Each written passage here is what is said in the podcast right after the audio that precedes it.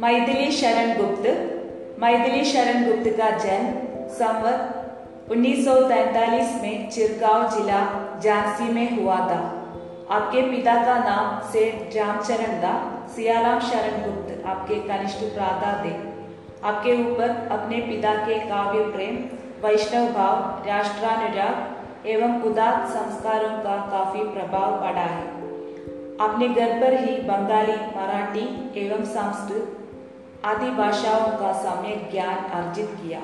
महावीर प्रसाद द्विवेदी के संपर्क में आने पर आपको काव्य सर्जन की प्रेरणा मिली और उन्हीं की पत्रिका सरस्वती के माध्यम से आप प्रकाश में आए। आगरा विश्वविद्यालय ने आपको डीएड की मानक उपाधि प्रदान की थी।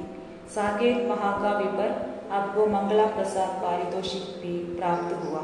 आपको अपनी राष्ट्रीय चेतना के कारण राष्ट्र कवि कहा जाता है।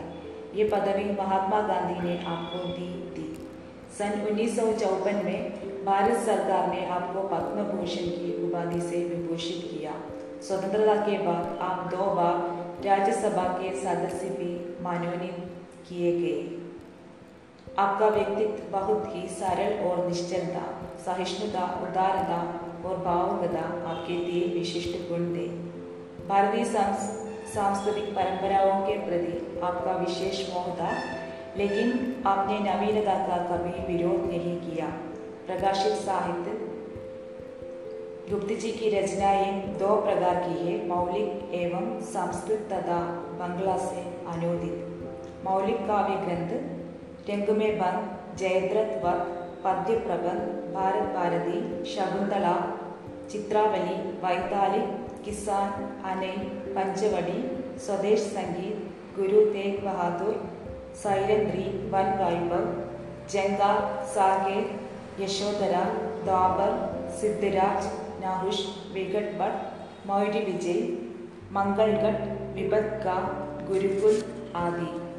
बंगला से अनुदित विरहिणी प्रजांगना वीरांगना मेघनाथ वत प्लासी का युद्ध संस्कृत से अनुदित महाकवि भास का स्वप्नवास दत्ता अनिल चंद्रहास और तिलोत्तमा गुप्त जी की द्वारा रचित पद्यबंध नाटक है हिडिम्बा और विष्णुप्रिया आपकी उत्तरकालीन रचनाएँ भी आपने उमर कयाम की रूबाइयों का भी हिंदी अनुवाद किया है